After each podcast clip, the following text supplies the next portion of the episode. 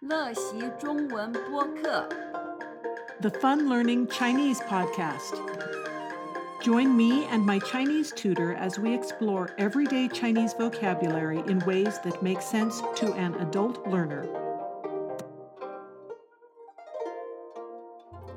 Hello, I'm Laura, and welcome to today's Chinese lesson blurb about what Confucius says. 孔子曰 At my last Chinese lesson, my Chi- Chinese tutor was explaining a certain four words idiom to me. And so she told me a little story about how she and her schoolmates would joke about how they were supposed to talk about Confucius and when he was saying things.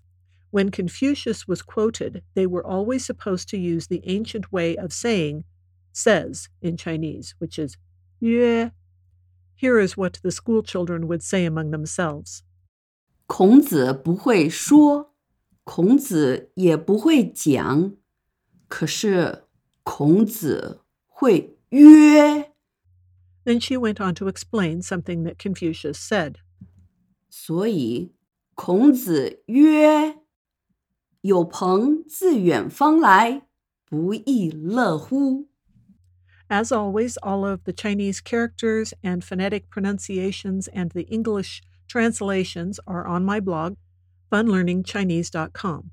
But to talk just a little bit more about what this implies for this kind of Chinese usage, it's kind of like Shakespearean or Old English is to us who are used to speaking modern English.